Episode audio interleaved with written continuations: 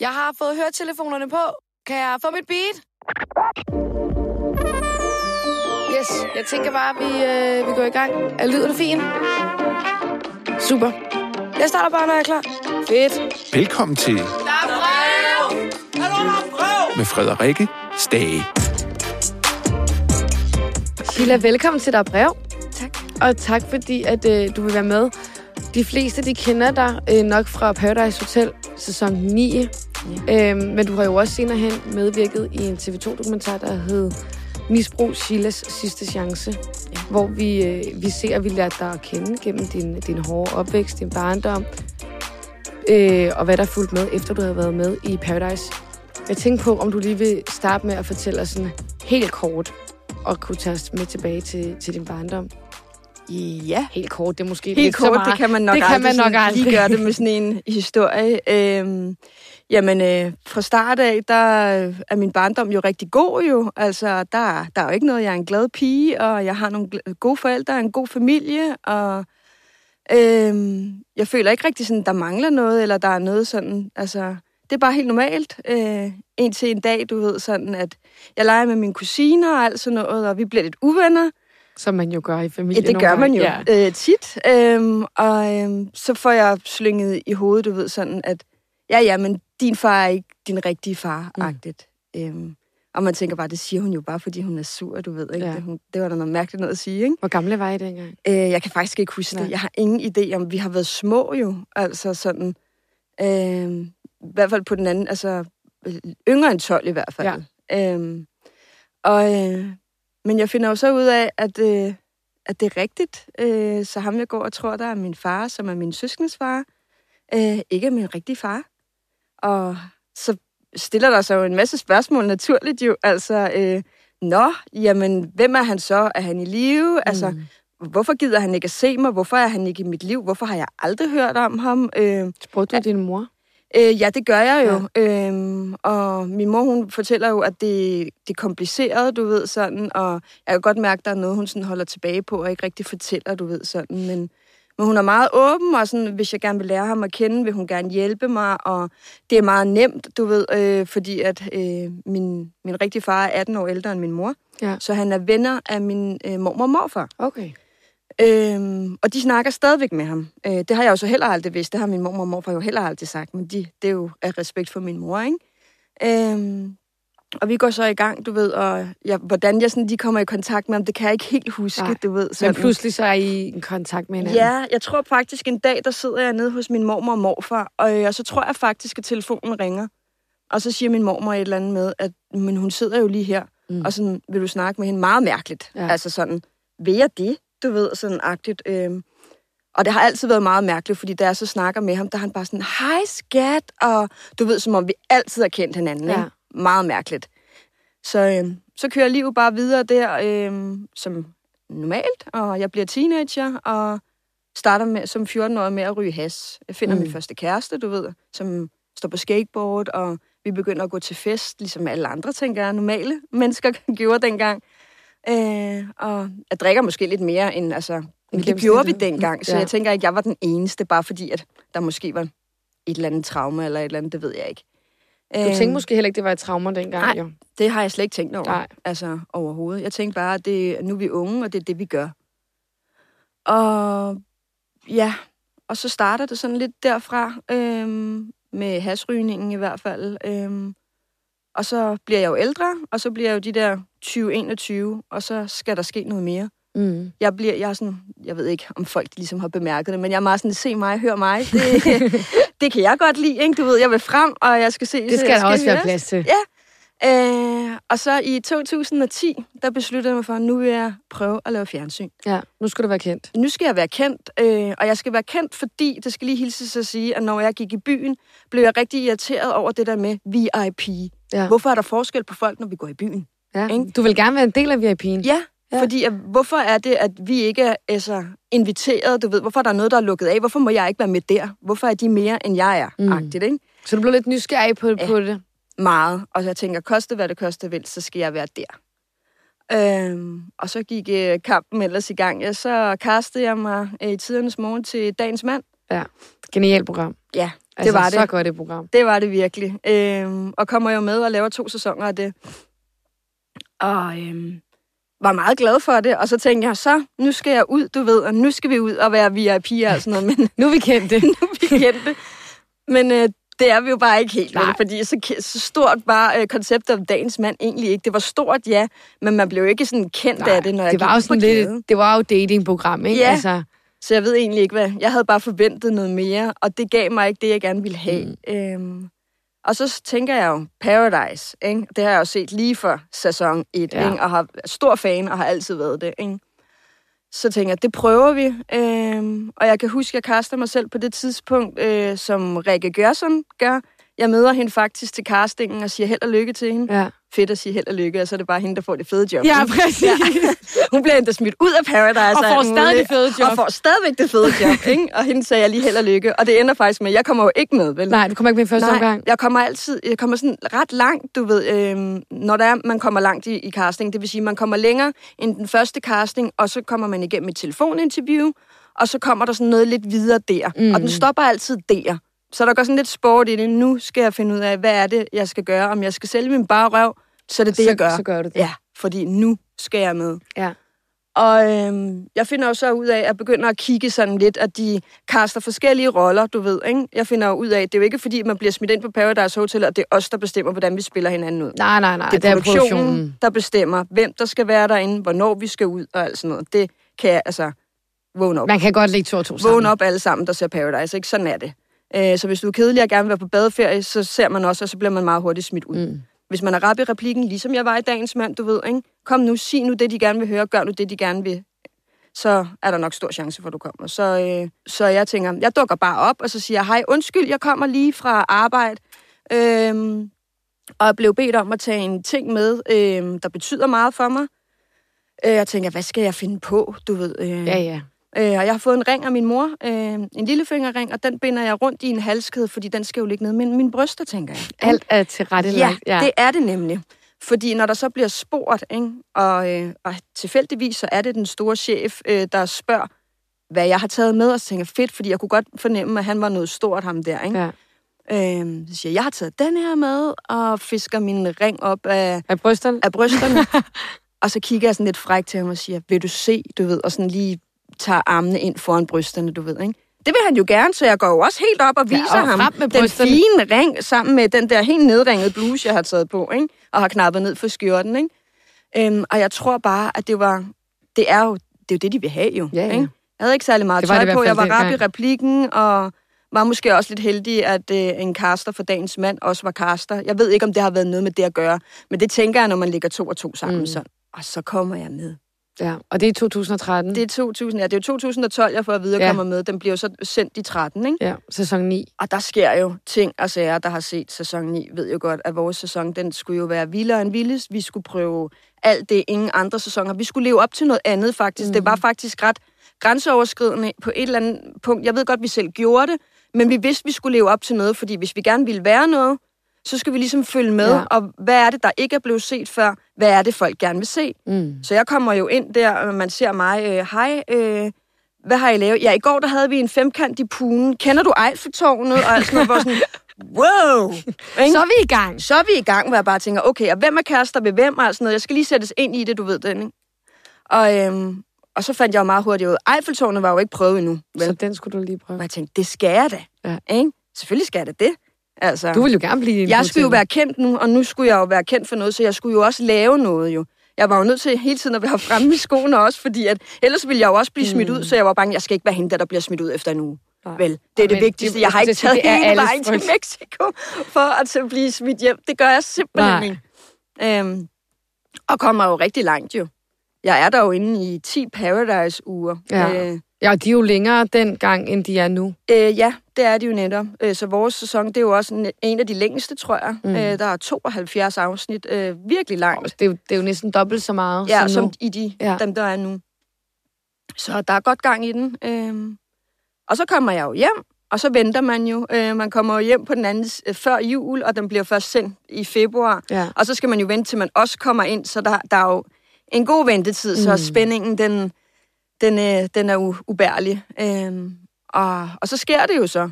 Øh, det bliver sendt, og hold nu fast. Det er jo der, at du er blevet for det første øh, blev smidt øh, alene og fået lov til at være dig selv. Der er ikke nogen redningsbåd i det her, Nej. skal jeg lige fortælle. Øhm, øh, folk sover ude foran min dør. Folk finder, altså, fordi jeg bor i Brøndby, folk de kender mig jo, så jeg har folk, der sover ude foran min dør. Jeg bor på første sal, du ved, så jeg kan hele tiden høre små piger og jeg kan hele tiden høre mit navn. Ja. Øh, jeg kan ikke gå ud, jeg kan Og du er efter ingenting. Med, fordi du blev kendt ja. fra Paradise? Jeg ja. kan ingenting, da der begynder at rulle over skærmen. Øh, der kunne man godt have brugt en hjælpende hånd, by the way, ja. øh, til lige sådan, hvordan så håndterer det jeg det her? Nej. Og det var det bare ikke, nej. Og så kører bussen jo bare. Mm. Altså, nu fik du det, som du gerne vil have. Og nu kan du helt sikkert komme i VIP.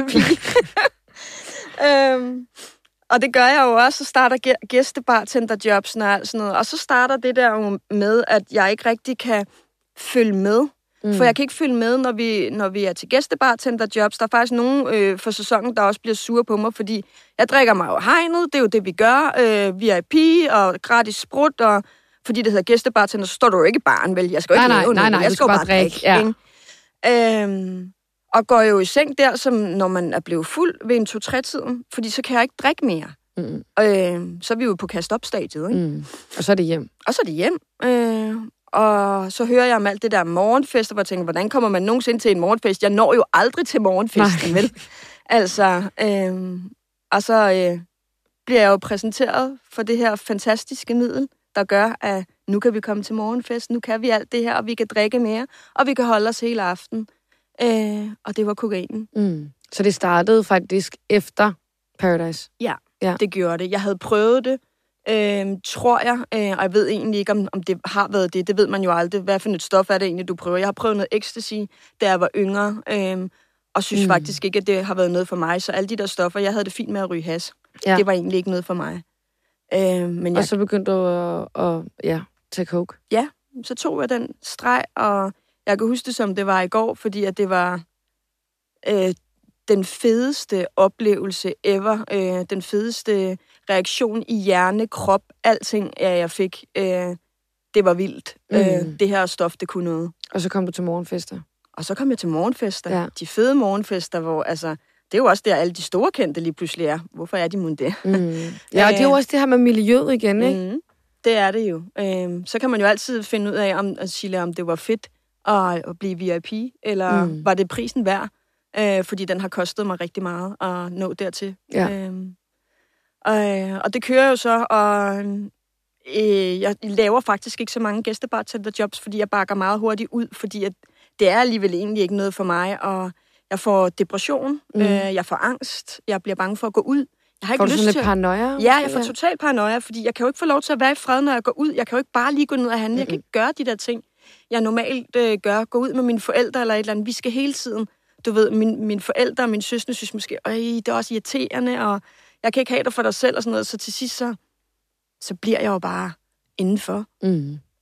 Øhm, og så dyser det lidt ned, og jeg får et job. Jeg kan huske, at jeg starter på Scandic. De hjælper mig rigtig meget. Øh, ligesom for at komme væk fra det der. Jeg vil bare gerne have et normalt liv. Ja. Begynder at arbejde. Det meget, ja, begynder at arbejde, og, øh, og det bliver lidt seriøst, og de tager mig faktisk seriøst, selvom jeg er reality-stjerne og sådan noget. Det første arbejde, der har taget mig seriøst, øh, det skal de også have tak for. Øh, ryger stadigvæk has selvfølgelig, øh, for at overhovedet kunne være i mig selv. Okay. Øh, og så er det, det går lidt ned ad bakke, du ved. Altså, jeg finder en, en kæreste også, øh, som, som tager øh, rigtig mange stoffer. Øh. Så kommer man lidt tilbage til det igen? Ja, det gør jeg. Øh, men alligevel så fortsætter jeg med det der med lidt med karriere, for det er vigtigt. Øh, starter på en vinbar, hvor de også de tager mig også rigtig meget seriøst, du ved. Vil gerne lære fra sig og alt sådan noget, og hjælper mig også rigtig mm. meget. Men igen, så kommer arbejdstimerne, det bliver hårdt, jeg skal lære en masse ting, og fra at jeg har sagt hele tiden, at jeg vil ikke tage stoffer, når jeg er på arbejde, så begynder jeg at tage stoffer, når jeg er på arbejde, for at overleve de der 15-16 timer, vi nu skal arbejde. Øhm, og fra jeg begynder at tage stoffer på arbejde, der ser jeg ikke overgangen til, at jeg står op en morgen til, hvor jeg bare tænker, jamen jeg står jo op om morgenen og tager en streg for at overhovedet kunne komme i gang. Ja. Og det gør jeg jo, og det gør jeg jo i lang tid. Hvor lang tid gør du det? Øh, det gør jeg i hvert fald en 7-8 måneder ja. hver dag. Og så begynder det der med, så skal det være vildere. Mm. så finder man ud af, at tager man en sovepille for at sove, og så ikke går i seng og bliver ved med at suge kokain, så kommer man ind i en eller anden sindssyg verden, hvor man ser ting, hører ting, der ikke er der, gulvet kan bevæge sig og sådan noget, det er ret vildt. Ja. Øh, jeg begynder at tage en masse piller, alt hvad du kan komme i nærheden af, der bare kan dulme, der bare kan blive vildere og vildere. Øh, og ved godt selv, at, at jeg er på røven.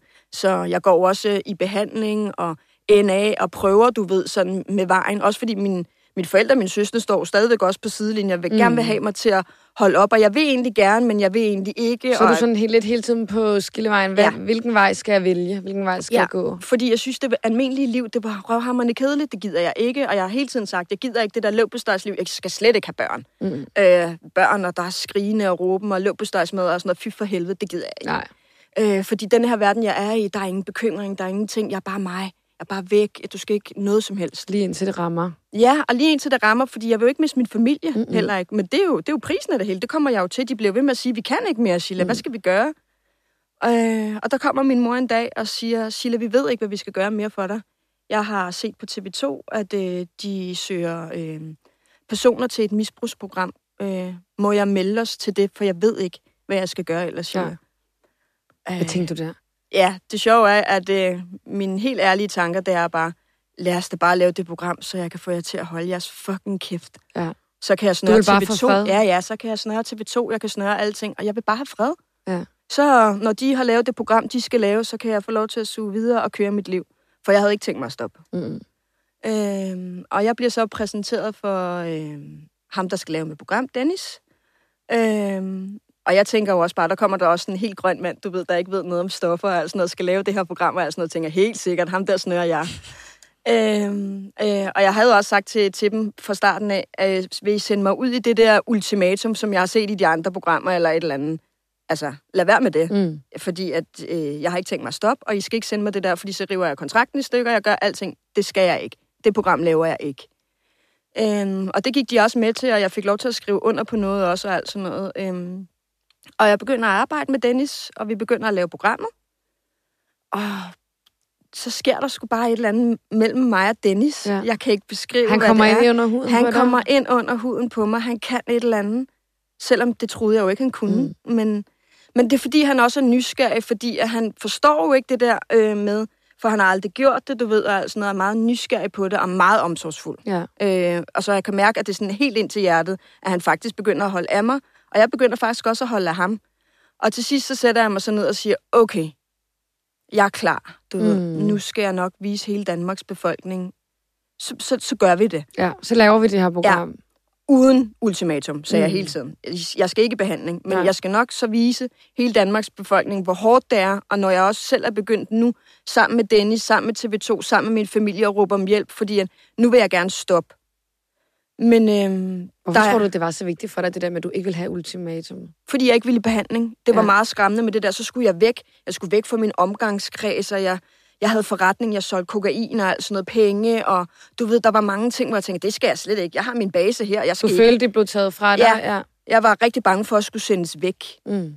Øhm, og øhm, så begyndte vi jo at jeg begyndte jo at invitere ham med til, til morgenfesterne, og jeg begyndte at invitere ham ind, og han måtte komme med, når vi skulle i byen, og, og alle de her ting. Og øhm, jeg kan huske en dag, der siger han, Silla, må vi godt tage med? Du skal til den her øh, tramper-koncert, et eller andet, må vi tage med?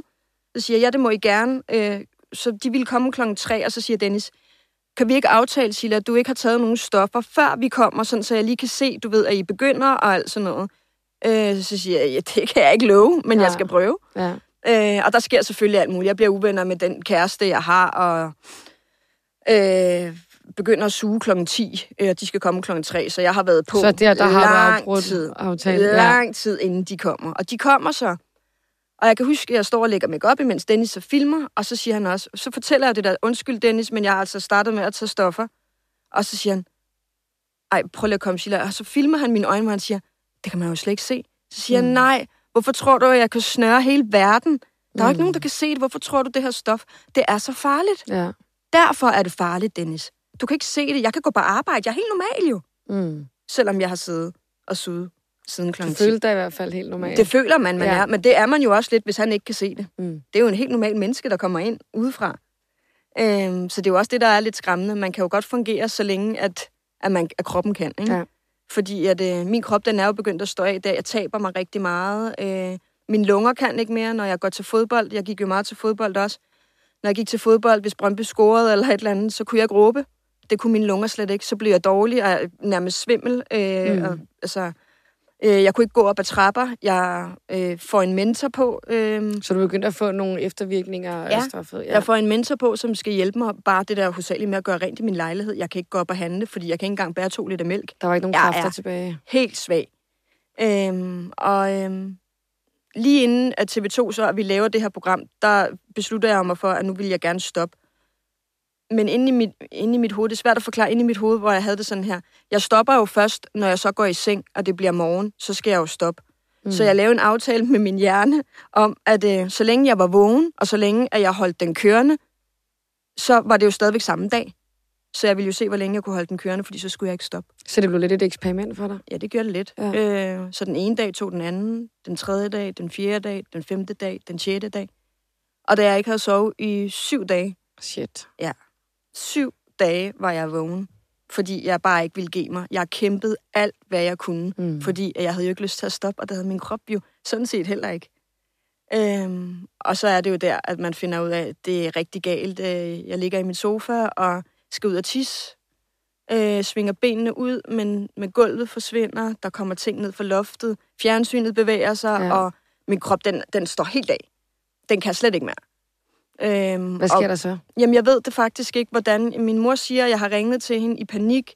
Hun har sagt, at jeg skal sætte mig ind i en taxa, fordi at lægen den er der, hvor min mor bor, og min søster og min mor har taget imod mig fra den taxa, hvor jeg bare mm. er faldet ud i min søsters hænder. Det er jo det værste øh, traume for min søster også i det, Det er her. klart. Jeg ved, at hun kan huske, at, øh, at, at der nærmest kommer sådan en død, øh, slasket pige ud ja. i hendes arm, fordi jeg var jo nærmest ikke i live. Og lægen, der også bare... Jeg ringer lige efter en ambulance, der blev slet ikke sagt noget, du ved. Jeg var mm. jo nærmest ikke i live.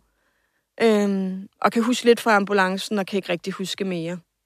Øhm, og kan huske på hospitalet, du ved, at man godt kan se, at det er, det er jo rigtig alvorligt jo. Øh, for en diætist på at få sådan nogle, ligesom gamle mennesker skal drikke sådan noget sonde mad, et eller andet. Fordi Fordi, du at, tabt dig? ja, jeg ja. vejer på det tidspunkt øh, 47 kilo. Ja. Øhm, og det, det er jo bare helt galt jo. Øhm, og øhm, så starter vi jo med at lave programmet jo, og som I så hørte, at, så begynder vi jo at lave det rigtigt, øh, lukker hele Danmarks befolkning ind, og, og til sidst så siger Dennis faktisk også, at han er nødt til at gå tilbage til sin produktion og sin leder og sige, vi er nødt til at gøre noget, fordi nu har jeg været med til møder, mm. og Silla hun råber om hjælp, og Silla gør faktisk rigtig meget for, og nu vil hun gerne i behandling, men der er ikke nogen, der hører hende, der er ikke nogen, der ser hende, hun kan bare ikke få hjælp. Og jeg kan ikke stå inden for det her, fordi at Sheila, hun er ikke i live, når jeg er færdig med at lave det her program. Han blev, var bekymret for Ja. dig? Ja. Han, turer, han siger, han, Sheila, jeg ved ikke, hvad jeg skal gøre. Jeg tør ikke at forlade lejligheden. Bare rolig, Dennis, du ved. Du kan sagtens gå, du mm. ved. Der er ikke noget. Men han var så bekymret, at han ikke turde at forlade lejligheden. Øhm, så det er TV2, der sørger for, at øh, jeg får mine første tre måneder i behandling. Fordi at bag om kameraerne ved jeg jo ikke, at mine forældre og Dennis, de arbejder med en misbrugskonsulent, der øh, senere i programmet snakker med mig. Mm. En, der hedder Annette. Øh, de arbejder bag kameraet om at finde ud af, hvornår er jeg klar til det ultimatum, jeg har sagt, jeg ikke vil stilles Ja. i. Fordi at hun er ret Og så det skal komme på det rigtige tidspunkt. Det skal komme på det ja. rigtige tidspunkt, fordi jeg skal jo være klar jo. Fordi ellers så mi- mister min familie mig jo. Fordi ja. du Ja. kan jo godt høre, at jeg kommer til at sige nej, mm. hvis det ikke bliver stillet på det rigtige tidspunkt. Øh, og heldigvis gør det jo det. Der får vi jo arbejdet frem til, så en dag jeg ikke ved det, spiser jeg sushi med Dennis. Øh, jeg tror, vi skal hjem og lave nogle optagelser hjemme hos min mor, som vi plejer at gøre. Øh, og kommer der hjem. Og jeg ved udmærket godt, da jeg træder ind i lejligheden, der kan jeg se Ja. hele filmholdet lys, og jeg kan se, at Annette sidder derovre, misbrugskonsulenten, du ved. Øhm, og så tænker jeg, nu ved jeg godt, hvad klokken har slået. Og jeg havde sådan lige en anelse, skal du vende om og blive rigtig sur og gå nu? Men der var jeg ikke. Nej. hvor jeg bare tænker, uha, vi gør det. Øhm, ja, og jeg kommer ind, og min søskende sidder der også, og de har nogle breve, de læser op, og mega hårdt, vi græder alle Mm. mm. sammen. Og det er også meget hårdt, men jeg ved ikke, om man kan høre det på min stemme. Det er lidt hårdt lige Ja, at træde ind ja. over her nu. Du bliver også rørt. Øh, fordi jeg bliver rørt, fordi at det er rigtig hårdt at se min familie sådan her. Mm. Øhm, og så kan jeg huske, at Annette, hun så også siger, Silla, vi har fundet et sted, øh, som hedder Sydgården, som øh, ligger i Haderslev. Og jeg tænker, Haderslev, det var bare nærmest Tyskland, hvor jeg bare tænker, oh, fuck. Men det skulle være langt væk. Hvis Ja. det skulle være, skulle det også være fucking langt væk, så jeg ikke kunne stikke af nogen steder. Ja. Så indeni, der har jeg helt ro på, og jeg kigger også på Annette, hvor jeg bare nikker til hende og siger, jeg er klar. Mm. At det var, og, og siger ja tak til det. Og kommer afsted, og tager afsted. Og øhm, er der i tre måneder, og øhm, kommunen hjælper sig en lille smule også, fordi kommunen træder sig ind og giver mig en måned. Ja, Fordi så, jeg, ikke er, jeg er stadigvæk ikke klar til at, at komme hjem efter de tre måneder. så du er der i fire måneder. Jeg skulle være der i fire måneder. Øh, og kommer hjem, og så tænker alle folk jo, så slutter programmet jo, og det er jo det, folk de ser jo. Programmet slutter, alt er godt, jeg kommer hjem, jeg er tilbage clean. og, ja. ja. og jeg så godt ud, jeg havde taget på, jeg havde trænet, alting, det var rigtig godt, ikke? Øh, men hvad folk jo så ikke ved, igen, der er jo en bagside, igen, det er jo, når jeg kommer hjem, det er der, den rigtige kamp starter. Mm. Øhm, så jeg har ikke været clean, øhm, siden jeg kom ud derfra. Øh, om ikke, så synes jeg faktisk næsten, at det blev en lille smule værre. Fordi du skulle tilbage til hverdagen og lære Ja. at navigere i det. Ja, fordi jeg skulle stadigvæk tilbage til de gamle venner. Jeg skulle stadigvæk tilbage til den gamle lejlighed, hvor jeg havde solgt fra, så der kom stadigvæk folk på besøg. Og det var Du havde rigtig, solgt stoffer for lejligheden. Ja. ja. Så det var rigtig svært. Og der kom jo stadigvæk, altså folk er ringet på min dør. Og der, der skulle jeg sige nej, og det var jeg slet ikke rystet til. Mm. Mm-mm. Så meget hurtigt, der falder jeg i igen. Og Efter behandling. Ja, og begynder at tage kokain, og begynder at gå til fodbold igen, og være sammen med de gamle venner, den gamle omgangskreds, indtil jeg finder ud af, at, at jeg er jo nødt til at gøre noget andet. Mm. Øh, og havde faktisk taget en lidt stor beslutning i behandling, for jeg havde opsagt lejligheden. Okay. Det skridt, det havde jeg taget. Desværre var jo bare det der med, at der også var en masse venner, der skulle skæres fra. Ikke? Ja. Øhm, Ja, det er jo hele ens liv, der skal omstruktureres lige Ja. pludselig. Øhm, og få stille og roligt skåret ned på det, og jeg når faktisk at være så langt ude igen, at øh, jeg ender på hospitalet igen med en overdosis. Og hvor lang tid efter er det? Øh, det er øh, fire, fire måneder efter. Okay. Tre måske. Ja. Øhm, og der, øhm, da jeg kommer hjem der på hospitalet, der er jeg flyttet hjem til min mor, øhm, der ser jeg noget i min mor, som jeg aldrig har set før. Jeg ved godt, at hun har været frustreret og ked af det og sådan noget. Men hun var rigtig frustreret. Hun var ved at kaste mig ud af vinduet for 10. sal, du ved. Altså, Mm. og græd og lå og råbte og skreg ned på gulvet, jeg kan ikke mere, og jeg ved ikke, om hvorfor det skulle så langt ud, men der, der vidste jeg bare, at det her, det er sidste chance. Der gik det op for dig, at det er Mm. nu. Det er nu, Ja. ja. at det skal stoppe. Øh. Og så stoppede det. Øh, jeg øh, gik i behandling her hjemmefra, øh, startede i angstbehandling, og har været clean tre et halvt år. Og det er flot. Ja. Og i mellemtiden har jeg fået en dejlig søn. Og Øh. få et lev på liv. Jeg har fået mit liv på startslid, jeg smager madpakker, Ja. og alt det, jeg ikke ville have, øh, det har jeg nu. Så ja. det er meget ambivalent for til at sidde her, ja. til det liv, jeg bare var så bange for at leve, til at jeg bare synes, det her, det er jo livet. Det her, det er jo det Mm. fedeste, når jeg kigger Det er på nu, du lever. Det er nu, jeg lever jo. Jeg lever jo ikke før. Det troede Ja. jeg jo bare, jeg gjorde. Det Ja. var stofferne, der ligesom overskygger det hele inde i min hjerne. Ikke? Er du nogle gange bange for at falde tilbage? Nej, ikke nu. Øh, ikke når jeg har min søn. Det siger min mor hun er stadigvæk meget bange, du ved, også Ja. når jeg skal ud. Jeg går stadigvæk ud, jeg kan jo stadig, stadigvæk gå ud og drikke, jeg kan stadigvæk gå til fodbold. Øh, Ja. Og har stadigvæk nogle af mine gamle venner. Der er nogen, jeg ikke har ville skære fra. Jeg har nogle veninder, som har været meget til det. Øh, og hvad de gør, hvordan de lever deres liv, det skal de bare gøre. Mm. Øh, og så lever jeg mit. Ja. Øhm, og øhm, så jeg er ikke bange for at falde tilbage, for jeg kigger på, på Valdemar og ser hans skønne søn. øjne. Øh, og så ved jeg bare, at det kommer ikke til at ske, mm. at jeg Mm. kommer ud på det sidespor igen. Det gør det ikke. Hvad har du lært af dig selv gennem hele den her proces? Det er jo en lang rejse, du har været på. Meget, meget lang rejse. Jeg har lært, at du er meget mere stærk, end du tror. Fordi at i programmet, der ser du også, at jeg ligger faktisk i skødet på min mor og siger, at jeg kan ikke se vejen ud. Mm. Det kunne jeg ikke på det tidspunkt. Jeg siger, det føles bare så godt, når jeg tager det stof op i hjernen. Og da jeg sagde det helt inderst inden for mit hjerte, der havde det sådan, jeg kan ikke stoppe. Det er for godt, det her. Så til at sidde her, til at have været clean i meget lang tid, Mm. øh, og have fået en søn, og det her lev på liv, det er meget mærkeligt, men det er rigtig rart. Ja. Det er rigtig rart at være frisk. Jeg er lige startet, efter fem år, der er jeg lige startet i praktik i sidste uge. Ja. Øh, for, for nu skal jeg jo ligesom finde ud af, jeg skal jo ikke være i tjenerbranchen eller alt det her. Nu Nej, skal jeg ud du skal finde, finde ud af, den rette hylde. nu skal jeg jo også lige ud og finde ud af, sådan, så der jeg ikke kommer ud i stress og alt sådan noget. Jeg skal Ja. tage det stille og roligt. Så har jeg bare lært det der også med at tage det stille og roligt. Ting, der skal nok komme. Øh, lyt og lær og gør, hvad der bliver sagt, øh, mm, tænker jeg, øh, hensyn til behandlere og kommune og jobcenter og alt sådan noget. Mm. Dem har jeg jo altid været sådan hadet. ja, ja. Du ved, at de skal simpelthen ikke bestemme og sådan noget. men de er der faktisk til at hjælpe dig. Ja. Ikke? Så hvis du faktisk lytter efter og gør, som de siger, og Så skal du nok blive reddet på en så eller anden måde. nok, Ja. øh, så skal man nok komme frem på en eller anden måde. Hvad med din angst og depression i dag? Øh, arbejder jo stadigvæk med den, og angsten, den tror jeg sgu ikke rigtigt, man slipper af med. Øh, den, en, du arbejder med, jeg altid vil have. Det vil altid være din følgesvend. Du skal måske lære det at gøre den til noget godt, i stedet for til at gøre den til noget ondt, fordi så vil den helt sikkert modarbejde dig. Mm. Øh, øh, så bare at skulle herhen og lave det her med dig, der skal Ja. jeg altså også øh, ud i tog, metro, du ved, alt det her. Det kan stadigvæk godt være svært, men jeg arbejder med det. Ja. Øhm, så, øh, så det er stadigvæk øh, et job for mig at, at være clean. Og, hvor, og hvorfor er det vigtigt for dig at, at fortælle det her til offentligheden og din historie? Min historie er rigtig vigtigt, fordi jeg ved, der sidder rigtig, rigtig mange derude, der garanteret har det ligesom mig, der sidder og, tænker, at de ikke kan se vejen mm. ud, og de kan ikke se lyset, og alting, det er bare slukket og lukket. Men der er en vej ud. Den er fucking hård, men man kan godt. Mm. Og det handler måske også bare om at snakke med de rigtige mennesker, så jeg vil også rigtig gerne ud. Jeg vil rigtig gerne ud og hjælpe mennesker. Jeg skal, jeg skal jo skrive en bog, for eksempel, Ja. som folk kan læse. Sådan, Hvad har du gjort, Sheila? Ja. Fordi det er jo ikke alle, jeg lige kan nå at svare. Folk skriver altså, når jeg vil rigtig gerne svare alle mennesker, men det er også svært at rippe op i hele tiden, så jeg skal finde en anden vej, hvordan jeg kan hjælpe mennesker. Øhm, og vil rigtig gerne være der for de mennesker, fordi der er en vej ud.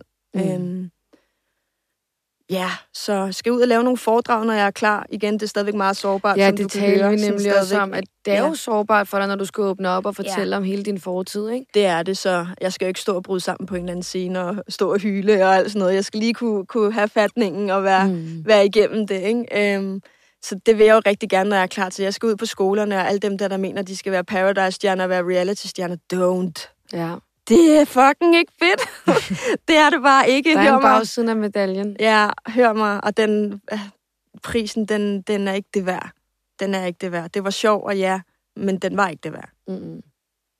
Når du ser tilbage nu på, hvordan du havde det bare for tre et halvt år siden, og så nu, hvad er så den største kontrast? Øh, den største kontrast, det er, at jeg føler, at jeg blev en helt anden, fordi jeg blev mor. Ja. Øh, og den der, som jeg aldrig havde troet. Jeg troede aldrig, jeg skulle træde den her morrolle, fordi jeg ville ikke have børn, og sådan har jeg altid haft det. Øh, så jeg tror også, sådan, at lille Valdemar, han også er, er min redning på en eller anden måde. Ja. Så det er helt sikkert den største kontrast. Og min største hjælp Mm. til, at jeg ved, at jeg aldrig falder tilbage igen. Jeg ved godt, at man måske ikke bruge børn til, til at hjælpe sig på vejen, men det har jeg gjort lidt alligevel. Mm. Fordi at han, han hjælper mig rigtig meget. Sheila, tusind, tusind tak, fordi at du vil komme ind og fortælle din historie. Jeg ved, det er meget sårbart for dig, og Ja, har været lidt hårdt at skulle rise op i, men det er en vigtig historie, og jeg er rigtig glad for, at du vil dele den med os. Selv tak. Så tak.